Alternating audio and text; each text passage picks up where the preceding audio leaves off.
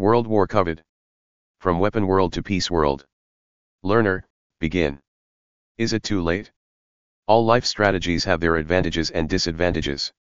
The advantage of the exploitative experimental approach is obvious. We directly manipulate the environment in ways that ensure our populousness and ubiquity, notably in farming. The disadvantage of the exploitative experimental approach is also obvious. Exploitation is likely to produce unforeseeable consequences. On the other hand, nothing ventured, nothing gained. But the party really is over. This really is a special time in history, a critical time. The first full-time farmers of 10,000 years ago were perfectly capable of over-farming. We can see evidence of ancient soil erosion, but even so, they could effectively regard the world as a whole as a limitless resource. There were entire continents still to be discovered. Now the fertile spots have been dug up. Agriculturalists can argue about details. Can we feed 10, 20 or 30 million if we really put our minds to it? But no sensible person can seriously doubt that the finishing post is now in sight. In short, the attitude that has been so appropriate this last 10,000 years, and has allowed the most exploitative experimental people to rise inexorably if fitfully to the top, has simply ceased to be appropriate. Yet our economics are geared to the exploitative experimental approach, and so are our political systems. Note, here is where the author and I part company. Our social systems have stuck conservatively to the habits and limitations of the past. Experimentation has been forbidden for millennia with respect to anything but marginal improvements to the delusional exploitation of striking it rich soon by exhausting something precious but considered free because poorly defended by nature. Unheeding exploitation has trumped acceptance at every level. His exploitative experimental versus conservative accepting model turns into mine of conservative exploitation dominating experimental acceptance, at least until now. Surely it cannot be the case that the only realistic course is to head pell-mell for disaster? Is that what the level-headed, sober-suited people are arguing? Colin Tudge, The Time Before History, 5 Million Years of Human Impact, Scribner, New York, 1996, p. 342. Has humanity procrastinated too long to save itself? Will the transformations we require, no matter how well thought out, turn out to be nothing more than a band-aid stuck on a green stick fracture squirting arterial blood? Will Gaia mock our efforts and shrug us off, the way a grizzly drowns its fleas while seizing its next salmon? Are we simple mammalian dinosaurs equipped with but slightly renovated brains, less worthy than them of million-year survival? The short answers. 1. Probably so. 2. Maybe not. And 3. So what? First off, probably so. Whether or not the civilization pulls through its next set of challenges, its members will transform themselves beyond recall. This transformation may be purposeful and clear-eyed, promoting the greater good for everyone, or it may be chaotic, anarchic, and bent on personal survival at the expense of everyone else. We may thrive as individuals and nations, our hypocrisy cast aside to reveal the true beings we are without them, or turn into wounded, cornered animals harmful to one and all. In either case, this adjustment will be more intense than our wildest dreams and terrors. We will evolve beyond recognition along with our societies.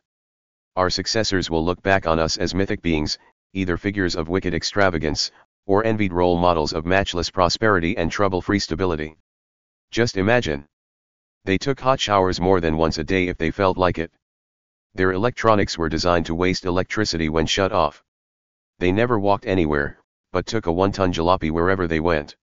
Their homes were crammed with idle equipment and tools no one else could use.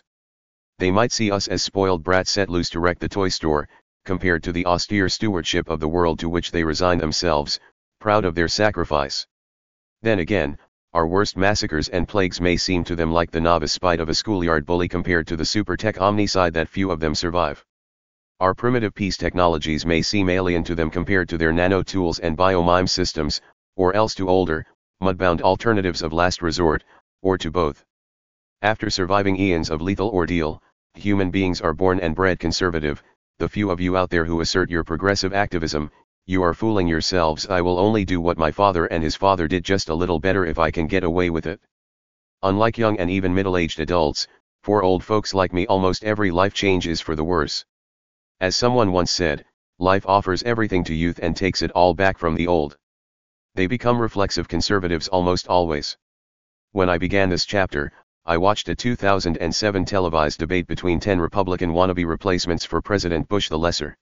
During my rewrites in 2011 and 2015, more racist clowns sought to replace President Obama because they felt superior to him, thus nothing significant had changed.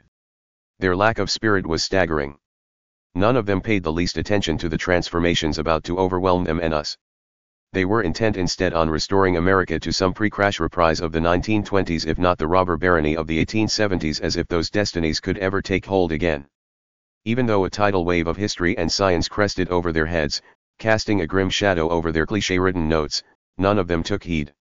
They counted on millions of special interest dollars and childish votes cast in their favor, simply because they refused to pay attention and afforded their supporters that fatal luxury. They and those they take in will be swamped by this transformation, like children swept out to sea because they were lured by the tsunami's initial, extra low tide. If only we had undertaken these transformations earlier, when so many more resources were available. A handful of Zionist idealists emerged from World War I, sick, sharing their dream of rebuilding ancient Palestine into a modern, high-tech nation-state and regional breadbasket.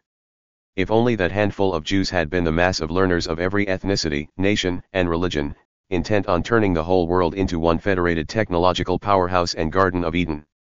Most of them got carried out feet first during intervening wars.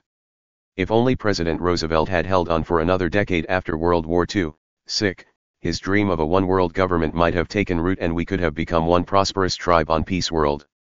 Picture the untold energy, intellect, dedication, discipline, and selflessness it took to murder over 500 million war dead, wound 3 times as many, turn a dozen times more into refugees, destroy the home of 100 times more.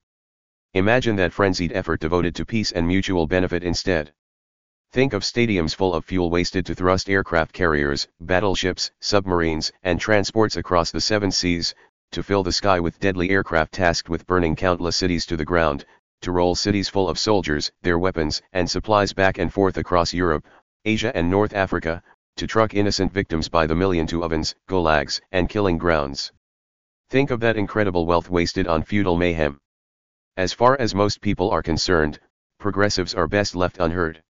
Transformation is by definition dangerous, keeping things the way they are seems to be safer on the whole. The only dramatic transformations we tolerate are those at the behest of war. Any peaceful transformation proposed on the same scale must be unacceptable. Think again. On occasion, shifting conditions twist the status quo beyond the ability of its fans to cope. Once things get that bad, they may resort to dramatic change. But, reluctantly. Soon thereafter, they will put up with virtually anything to resume the olden ways of golden days. The tendency of every revolution in human history has been to fall back on ancient routines the moment new ones reveal their drawbacks by spawning worse disasters. We fall back on the older ways, for example, letting ancient royal monarchy relapse into modern corporate monarchy, the mirror image of its iniquity, no matter how worthless that retreat turns out to be. Our innate conservatism may well spell our doom once change comes knocking at our door. Second, maybe not. These problems we face might appear so massively unfamiliar as to exceed our competence. But instead of hysterical paralysis, our efforts to head them off may lend us untapped dexterity. Turning away from the trivial obsessions of modern culture, we could concentrate on real problems instead. They might shrink to sensible proportions once they were honestly addressed, much easier to solve than we expect. As our initial problems drop off one by one, our rate of success may accelerate to lift off. More of us may take the bull by the horns and vault exultantly over its mighty shoulders, fewer will pirouette away from onrushing progress like matadors setting up their death stroke. In addition, we might not be alone in our efforts. Alien forces may be out there just beyond perception, invisible allies and unacknowledged friends. They might be human agents eclipsed up till now, or beings beyond our ken. Something in the universe seems to favor life and, by extension, us. Call it God, call it UFO, call it what you will, a benign rewording of H.G. Wells' War of the Worlds, intellects vast, cool and sympathetic. A Course in Miracles may linger just beyond our doorstep, waiting for us to turn our back on faithless, ourselves alone scientific determinism and its serial failures. What would attract this miracle to us? What transformations should we undertake? I have sketched a few of them in Learner. Our first renovations may be spiritual rather than high-tech. The threats we face may poison our scientific technologies in the absence of psychic supports we cannot yet fathom. Religious convictions deeply held in the past may be obsolete, Orthodox approaches to spirit and transcendence, rigid and heartless. Our religious leaders may turn out to be grim fools crouching whitened sepulchres, or institutional monsters, serial child molesters. Protectors of Nazis in flight. Enslavers of women. Selfless saints, ignored up till now, may step forward to replace them. We will have to launch an ethical revolution as groundbreaking as the industrial one, a spiritual revolution that outshines the scientific. Learner empathy and cooperation could replace the official cruelty of competitive individualism, global humanism and peace world, national capitalism and its inevitable wars. Finally, so what? Humanity may have doomed itself before it starts this transformation in earnest. As during painful rewrites of Learner, we may have delayed too long. What if every transformation we undertake not only fails to postpone our doom but helps to bring it about? Those who block transformation to prioritize their short-term gain may cut us down for our trouble, as they've done so often in the past, and destroy everything in an orgasm of omnicide their victims set up so tirelessly. Human civilization may grind to a halt like a wind-up toy wound backwards too hard. So what? What we need most these days, idealism, heroism, and hope, new ideas, untold elegance and unobstructed innovation.